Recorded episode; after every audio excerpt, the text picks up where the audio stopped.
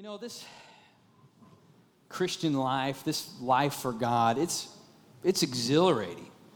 It is exhilarating and thrilling, uh, and it's just, you know, always growing and changing, and, and God just always has better things ahead for us, it seems like, you know. And uh, that's good on both sides because if you've been through some tough times or you're going through some tough times, you know that there's better days ahead. And if you're going through great times right now, then you get to know it gets even better from here, right? There's even better days ahead. And so we, we thank God for that.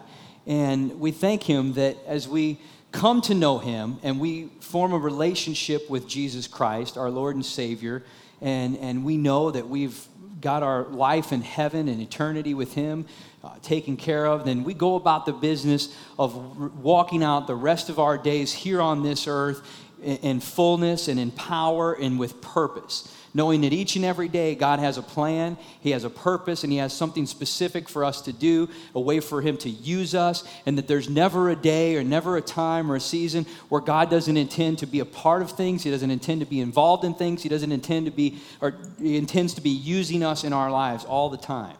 And as we do that, what we realize is that this life that we're living for God, as we continue to seek Him more and devote ourselves more and more to Him, that we continue to grow stronger in our faith. We continue to grow in our understanding of Him, to know more of His thoughts and know, know more of His ways for our life and for the things that He has purposed for us. And that is a beautiful thing. If you're like me, you, you're going through every day just eh, wanting more of God, wanting to know Him more, wanting more of His promises to, to come to fruition in your life and to just experience everything there is to experience every day as you move forward.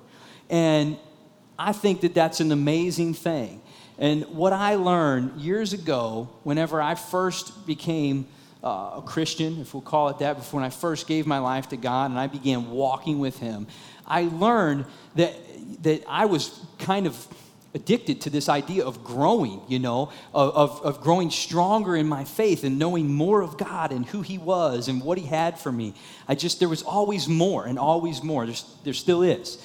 And, and as I began to, con, to pursue that and keep experiencing that, there were moments along the way where there were what I would call something like impasses where, or roadblocks is probably a better word for that, where there were things, places that I came to in my life where there was something that was going on and something that was happening that seemed like it was keeping me from moving forward to that next level. Like all of a sudden, I had kind of hit a ceiling and I was becoming more and more desperate to break through that thing to get back in the place where I was growing and moving forward and getting stronger in my faith and getting stronger in my knowledge of the Lord and everything about Him. Is it, can anybody relate to that? Right? You've been in places where it seems like you reach a season where it's just, I don't say you're stuck, but it's like there's something holding you back. There's a roadblock.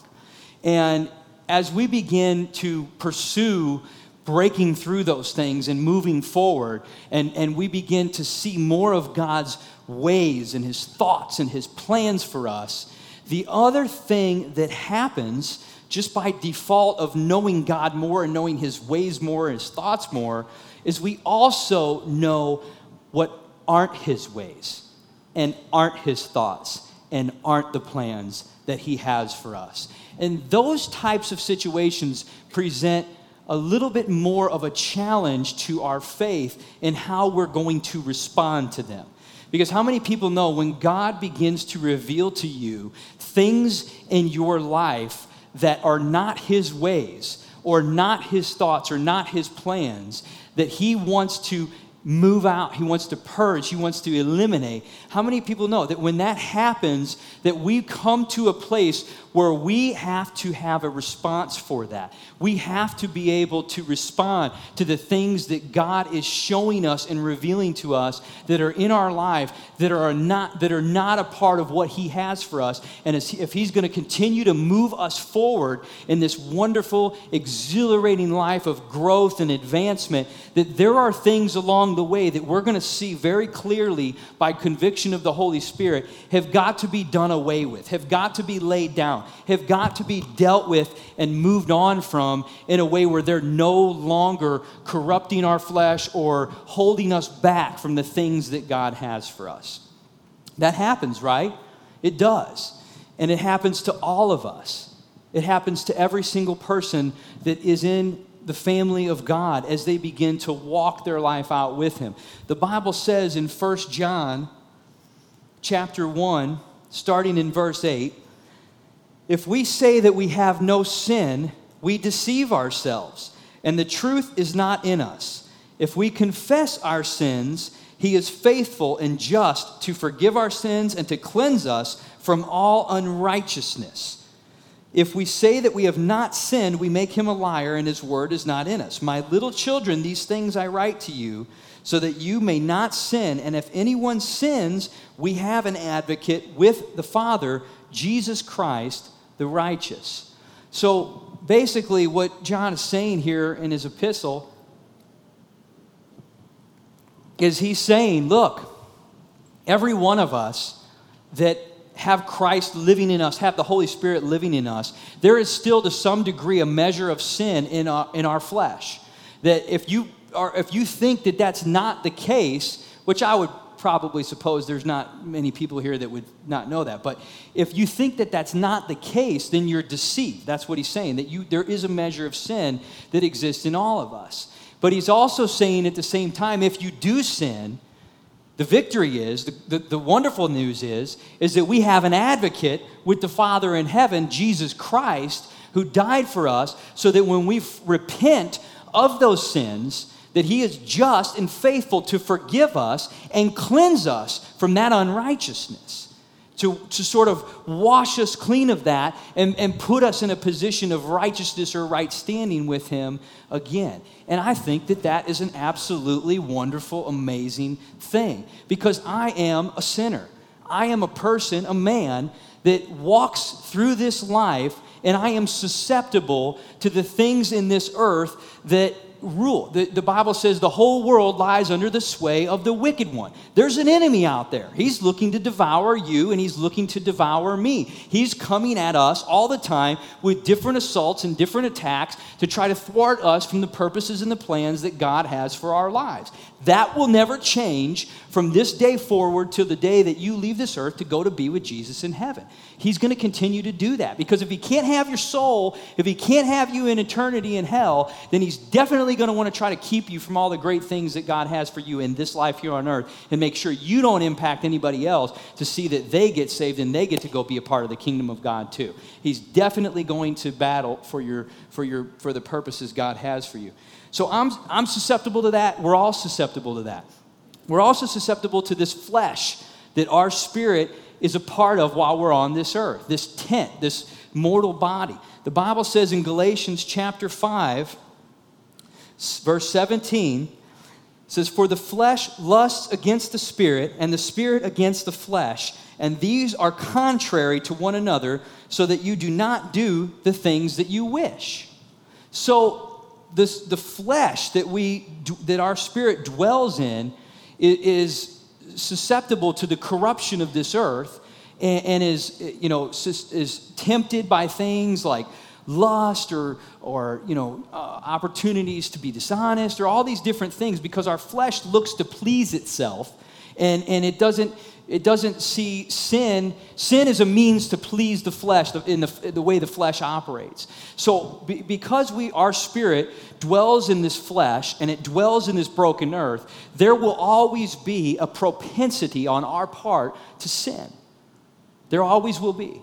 But thank God, in His great and infinite wisdom, that he saw a way to make a provision that not only did Christ come and die for our sins so that we could be forgiven and go to be with him in heaven for eternity, but he also died to make sure that we would be cleansed from all unrighteousness and anything that would happen in this walk through this life that would defile us that we can go and we can have a, a response to turn to Him at any moment and any time and say, Lord, I repent of this thing that's going on. I, I'm, I'm sorry, God, because I know and I see that by your Holy Spirit convicting me and revealing this to me, I see that this has offended you or that this is, this is against your ways or against your plans for my life. And because of that, God, I am truly sorry and I need you I need you, God, to, to help me move past this. And I ask you to just forgive me in Jesus' name. And at that moment,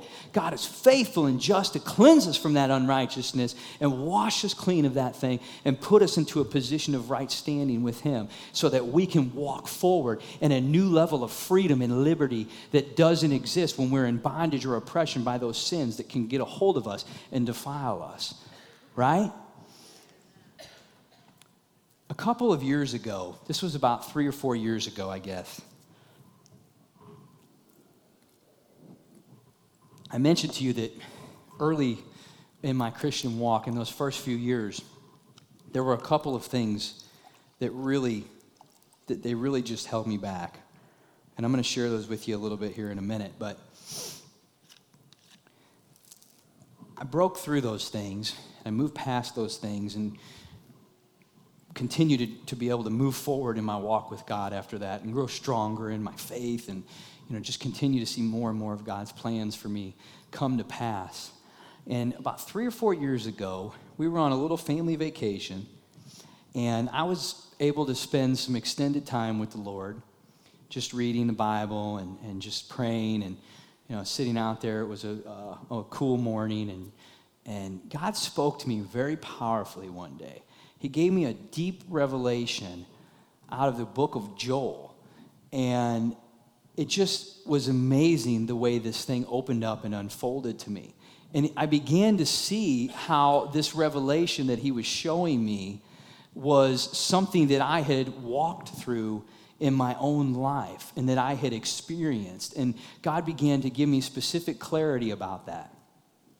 And, you know, I was thankful and I understood, you know, God brought me understanding, and, and I began to see that better for the things that I would deal with from that point on in my life. And as I was praying to, the whole, to God about the Holy Spirit giving me a, a message and a word for tonight, God spoke to me very, very clearly, and He said, You need to preach that message that I gave you, that revelation from the book of Joel a few years ago. And I got I was excited, I got to tell you, because it's not necessarily like you wouldn't, the subject matter isn't exactly exciting you know, when you're talking about sin and, and all that. I mean, it's just not. But for me personally, this is probably one of the greatest revelations and most powerful things that God has ever done in me and through me in helping me to advance into the calling of, of what was on my life. I mean, I stand where I stand today because I broke through things in my life that threatened to hold me back, that these truths that I'm about to talk to you on this evening were able to be applied. And in faith, I stood on these things and was able to to break through the, the, the roadblocks that the enemy had positioned in my life to hold me back and to keep me back from what God had for me. So, if you've got your Bibles, go ahead and turn to the book of Joel with me. And basically, just to give you a quick synopsis, uh, there's not a lot of information on Joel. In fact, there's a lot of there's a lot of uncertainty about even the time frame that this book was written in and when he actually lived.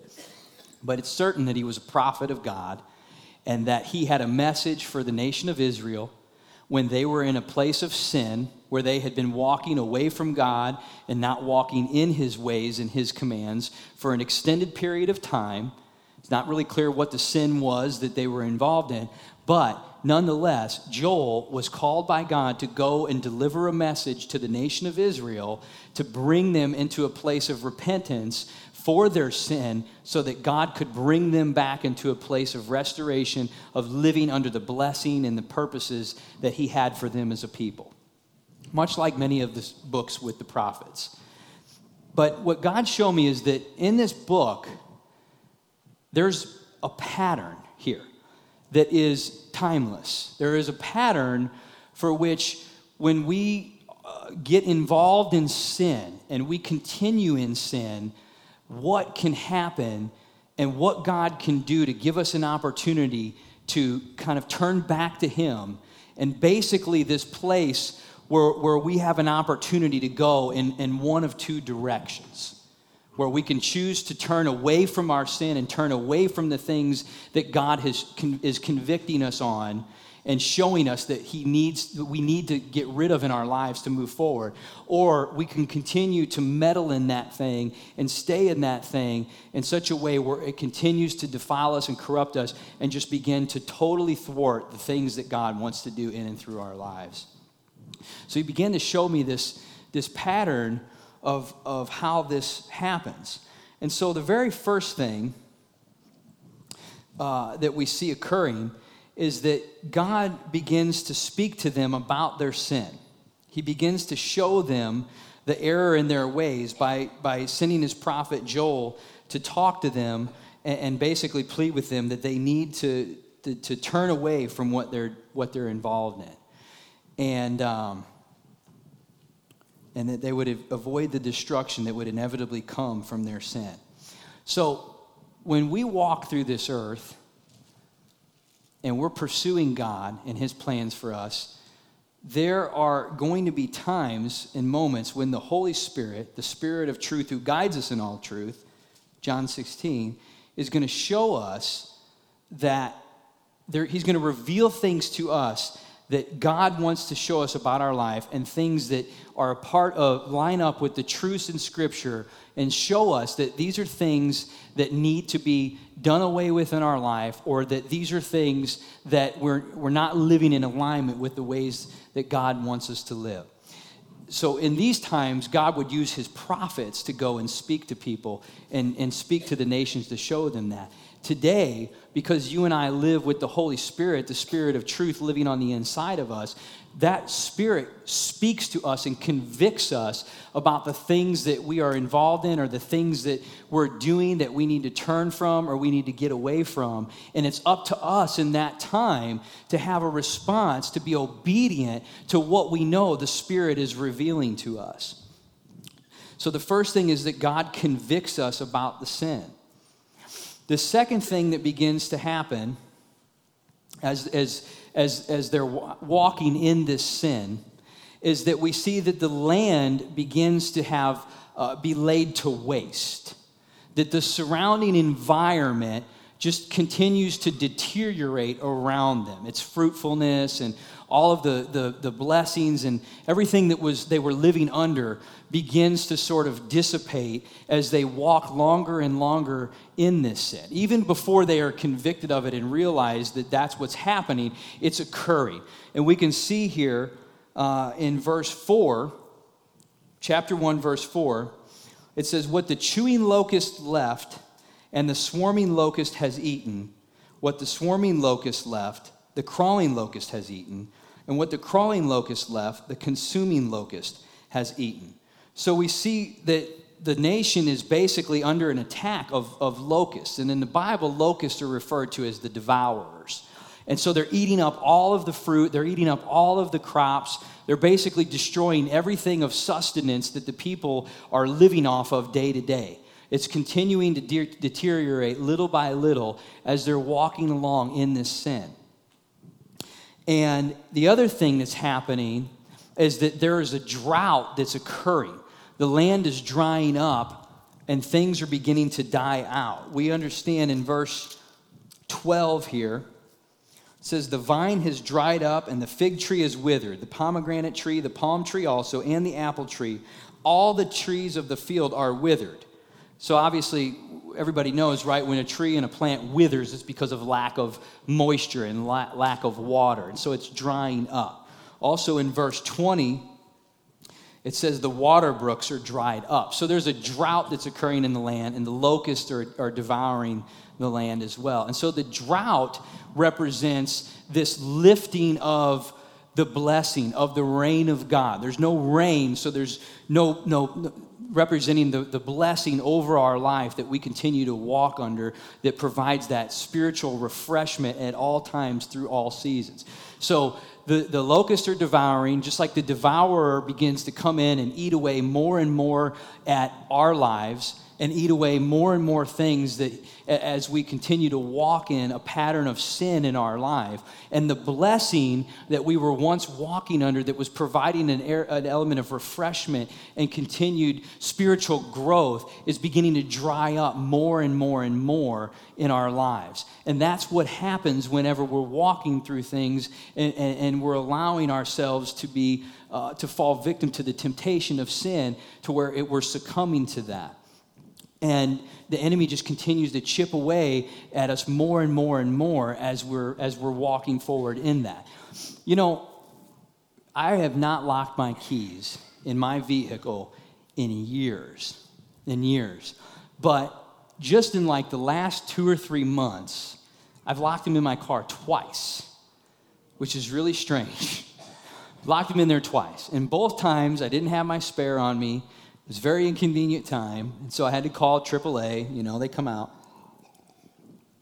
And the guy was very interesting the way that he was able to get in the car. He had these little, like, wedges, and there were different sizes of, of wedges. He opens up his little pack, you know, and he's got a bunch of them right there. And so he takes the first one, it's a really, really small one, and he just kind of slips it in between the window and the and the you know the rubber seal or whatever at the top where it meets. And he just gets in there just a little bit and he kind of taps on it with his little rubber hammer and it gets just a little bit of crack right there. And then he takes the next wedge that's just a little bit bigger. And he slides that one in alongside of the gap, in the gap alongside the one that he's already done. And he drives that in and it goes just a little bit further and it pulls the window down just a little bit more. And he proceeds to do this about three or four times until eventually there's enough gap where he can slip that little hook thing in there and reach down and grab the latch and open the door. And now he's gained access into my vehicle. And it's interesting how, really, in our lives, the way the enemy continues to work on us is very similar in that.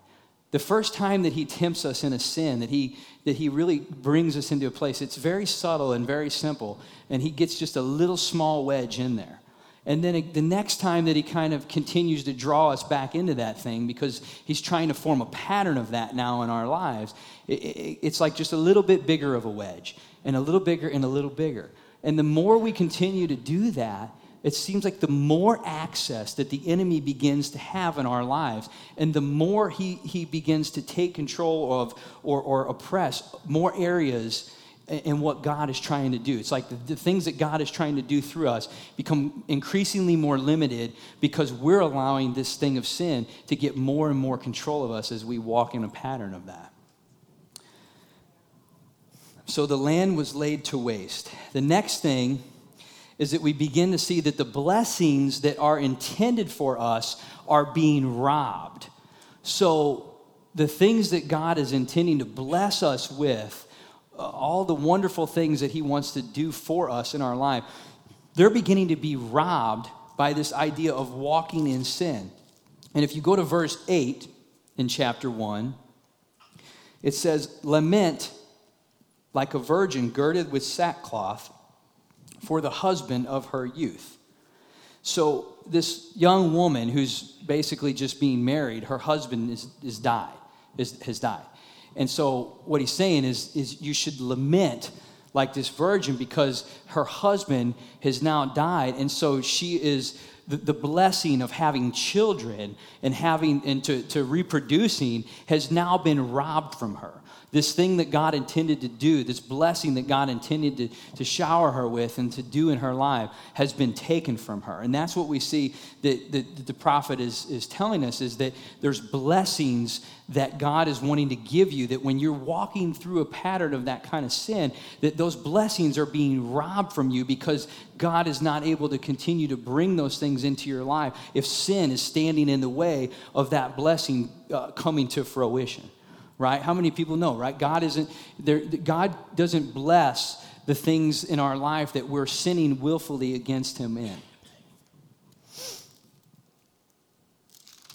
The fourth thing is that they begin to start mourning for the sin that they've committed against God. So now they're they're seeing okay that all right, the land has been laid waste, the blessings have been robbed, you know, we're convicted of, of this error of our ways, of sinning against God. And so now there's this mourning uh, for, for sinning against God that starts to set in. And that is, that is healthy for us to see that because that's that, that's that true heart of repentance that's, that's basically saying we're, we're sorry and we're sorrowful that we've done something that's against the will of God in our life and for what He's telling us to do.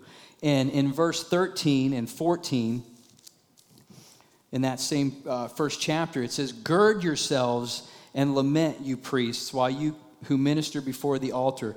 Come, lie all night in sackcloth, you who minister to my God, for the grain offering and the drink offering are withheld from the house of your God.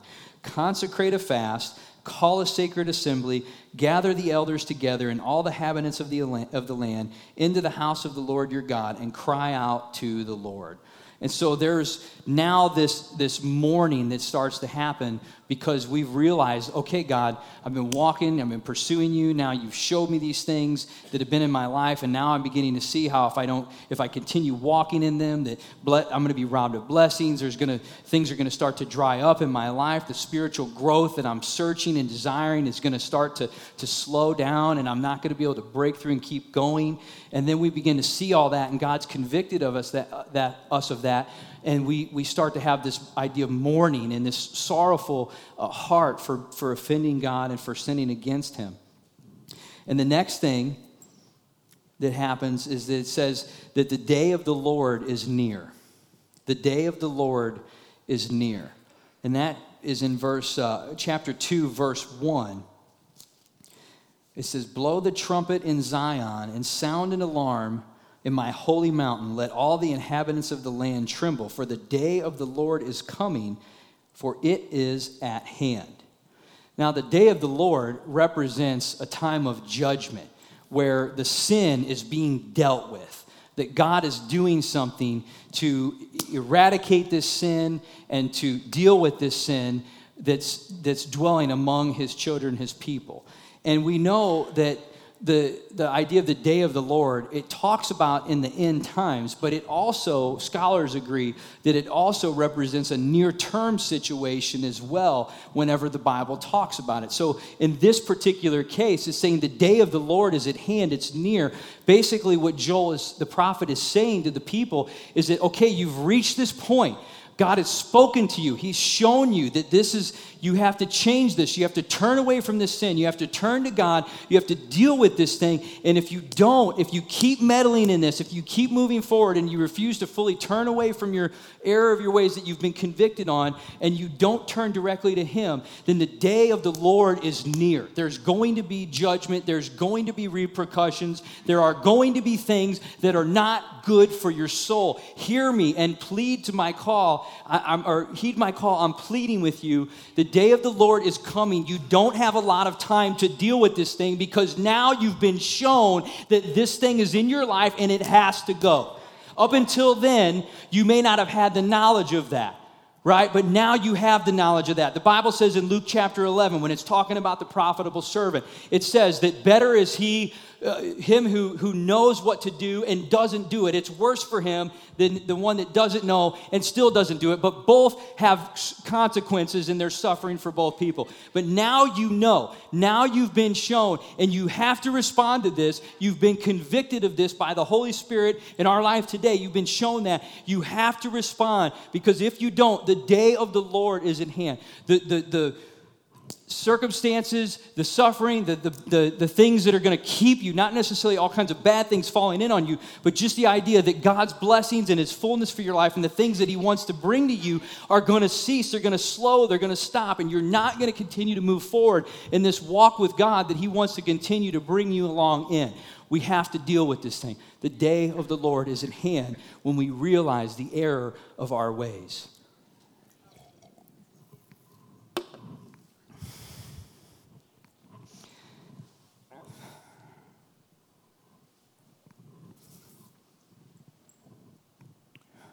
So there's a call to repentance. The response that we need to have is that repentance. We're sorrowful, we're mourning, we know we've sinned against God, we know there's things, hey, I want what God has for me, man, you know? I want this full life. I want to keep growing strong. He shows you, you got to deal with it. And so my next response is I, I, I repent. And when I repent, this is what's huge. This is one of the things of, of this that God showed me that's so huge. When I repent, I have to totally turn away from the thing completely. I have to com- I can't just turn away from it a little bit. I have to totally turn away from that thing. And when I turn away from something, I'm turning to something. And so I have to totally turn away from that sin and that thing that God has now revealed to me is got to go, is not a part of my life. It doesn't fit into the plan He has for me. Uh, it doesn't matter if it makes sense. It doesn't matter how inconvenient it's probably to be. I need to turn away from that thing and I need to turn directly towards God and I need to have that thing 180 degrees behind me, completely in, in my rearview mirror, never looking back. There is no rearview mirror. And I'm looking forward at God ahead and what He has for me. You know, with Lot's wife, whenever God was raining down on Sodom and Gomorrah with fire, Sodom and Gomorrah represents the sin that the people were in, right? They had to leave. Lot was leaving. His wife, what did she do? She turned back. She turned back and she looked back at that sin and she fell to a pillar of salt. Look, it's, you're going to be tempted when you realize you've got to turn from something. You're going to be tempted not to turn all the way and just keep a little bit of a view on that thing. And I'm telling you, I'm pleading with you you can't afford to do that. You have to turn all the way. You have to throw yourself at the feet of God. You have to surrender yourself to Him and allow Him to give you the strength that you need so that you can continue to move forward and leave that thing in the past and never have to deal with that thing in a way where it has oppression or any kind of leg foothold in your life again. You have to totally turn away from that and look forward. The Bible says in the book of Hebrews that we come boldly to the throne of grace, that we may obtain grace and mercy in our time of need. I do not have the willpower or the self discipline to walk out freedom from my sin. I cannot do it. But I do have the ability to throw myself at the feet of God and merciful God and say, I am a desperate man, and you, Lord, are faithful to provide grace and mercy in my time of need. And so I am thrusting myself here at your throne, and I'm saying, That thing is behind me. I'm turning fully away from it, and I'm turning totally towards you. And God will be faithful to give you the strength that you need to continue to walk out that victory that you've just now won. And you have to have that. You cannot turn part way and have some sort of hand or some sort of view in that thing.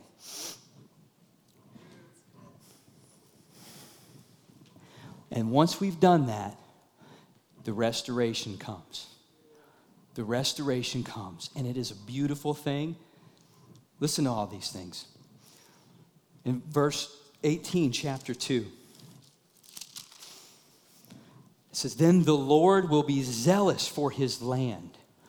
I don't know about you, but it just makes me in awe of the fact that God would be zealous about my repentance, about my turning towards back, turning towards him and away from sin. He is zealous for that. That is unbelievable. The blessings begin to flow again. Verse 23 be glad then, you children of Zion, and rejoice in your Lord God, for he has given you the former rain faithfully. He will cause the rain to come down for you, the former rain and the latter rain, in the first month. The restoration will happen immediately, not in a delayed sense. Another beautiful thing about our supernatural God is we don't have to like gradually earn our way back to this place of righteousness. We don't have to kind of earn our way back into a place by making, okay, I'm going to resist a temptation four or five times and then I'm going to get more and more back into God's good graces. No, He immediately restores you back to a place of righteousness. When you've seen the error in your ways, you turn 180 degrees away from it, turn your heart towards Him, and you repent and you put yourself at the foot of God in His mercy, and He restores you back to a place of righteousness. And the blessings begin to flow again in your life, the blessings that had been cut off or that you had been robbed from because you've been walking in this thing that was defiling you and obstructing the plans that God had for your life. God deals with the enemy on our behalf. I'm not going to go through all these, but in verse 20, it talks about how he's moving the enemy back out of the land. That which was robbed from us is restored. Verse 25. I am going to read that one because this is powerful. I will restore to you the years that the swarming locust has eaten. What an amazing God we have. The thing that I was robbed of, it's not just that I'm back in good place with I'm back in a position of righteousness to move forward and I just missed out on something. It's restored to me that which was devoured from me by the enemy. If that doesn't make you feel like he's under your foot, I don't know what does. It's restored back to you anything and everything that he was devoured from you.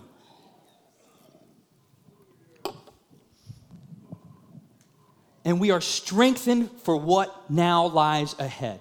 The, the, the, the weakness and the waning and the, the gradual oppressing down of our life, that the sin or whatever we're walking in is, is, is doing to us, that we begin to be strong and strengthened now for what lies ahead. In chapter 3, verse 10, it says, Let the weak say that I am strong. But guess what's required next? Praise. Praise. Verse 26 in chapter 2 You shall eat in plenty and be satisfied, and praise the name of the Lord your God. Praise is required of us. And quite frankly, I don't really know what other kind of response we could possibly have at something like that. How, could that not make you want to just praise Him and give Him glory and say, Thank you, Lord, that you are that good that you would take that situation and something that I had been doing and bring me back to that place. Let the blessings flow again and strengthen me for what's ahead and restore anything that was robbed from me back to me in full. I don't know how I could do anything but praise him. But praise is required. We must give him the glory. And that dead weight of the sin that we've been involved in, that dead weight that's holding us back, is cut loose and cut off of us. And we begin to move forward now with a new level of veracity and force and thrust and that ceiling, that impasse, that roadblock that was seemingly keeping us back is gone, and we are moving full steam ahead into the fullness, into the plans, and into the things that God has for us, unhindered and unaltered, to move forward into a new day and a new thing and a new season and a new good and awesome work that God is going to do. That thing that held me back will hold me back no more. The ground it had in my life, it will never have again.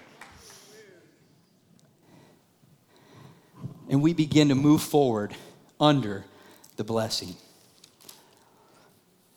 But this last part is really where I want to close with. And it's in verse 14, chapter 3. And this is where I believe what God was really, why He wanted me to speak this.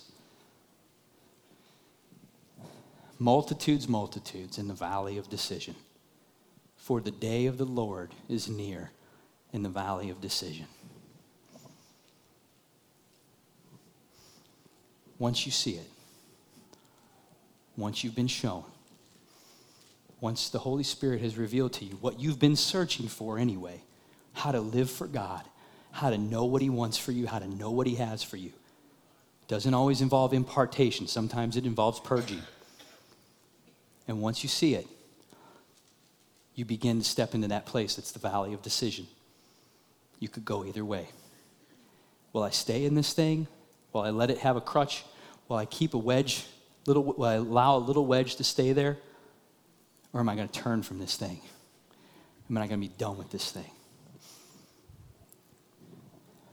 I've been walking with God for about a year or two. Hungry, zealous, desperate for God. And I came to this place where the, the growth started to slow. The forward movement seemed like it just wasn't happening at the pace it once was. And I was very dissatisfied because I knew that something was wrong. And I began to just pray and plead with God to show me, help me. What do I need to do? And for a while I thought I needed to go do something new. I needed to I needed something new, you know. I'm missing something. There's some new truth, some new revelation I need to get that's going to take me to that next place. And then it all hit me. The Holy Spirit showed me. See, when I was a young man, I was involved in drugs. And one of the drugs that got a hold of me pretty good was pot. And I smoked it every day for years and years. And another thing that got a hold of me was pornography. At a very young age, I mean, I'm talking about, I started smoking pot when I was probably 13 or 14, exposed to pornography when I was like six or seven years old. And I just sort of took these things right on through my life. And quite honestly, I didn't realize how much they were affecting me when I first started walking with God. And I reached this point where it was like God showed me if you're going to move forward, you've got to turn away from these things. You've got to get rid of them. And I'm not proud to tell you that I meddled around for probably a year or two. And I, would start and I'd stop and I'd have some, some willpower and I'd resist for a while, kind of go back to that thing. But I can tell you now, after seeing this clearly for what this is in, in the scriptures, that I had not fully turned away from that thing. I had not fully acknowledged that, that this was defiling me and that the Lord had showed me through supernatural revelation, through the Holy Spirit convicting me, that this was not supposed to be in my life. It was defiling the, defiling the temple of the Holy Spirit. And I meddled around with, with that thing. And it just, it just kept getting more and more of a hold of me until finally it just hit me and I realized this was just going to continue to be a downward slide and get worse and worse the more I willingly walked against God. And mercifully, He forgave me when I truly threw myself at the feet of Jesus. And I really repented for that thing. I mean, really repented for it. And I knew with a holy hatred that I wanted that thing gone. And I realized that all my attempts at self discipline and willpower were of no avail. And I needed something supernatural, a supernatural remedy for that. And I broke through that thing. I got victory over those things. And I'm telling you, the ceiling that set in that I was desperate to see broken was immediately broken off of my life and I began to walk. Yeah. And I began to walk forward at a new pace and just continue. This is what I've been looking for. This is what I've been missing. This is what I wanted back. And never again. I'm not going to allow, when I know, when God shows me, look, He's going to keep showing me things. I'm going to keep seeing things that need to be done away with in my life, things I need to change. And I am not going to meddle in that stuff anymore. I am going to say, when I see, when God shows me that there's something that needs to go, I'm not going to mess around with it. Because once I know it, it's a whole lot different than before I've been convicted of it.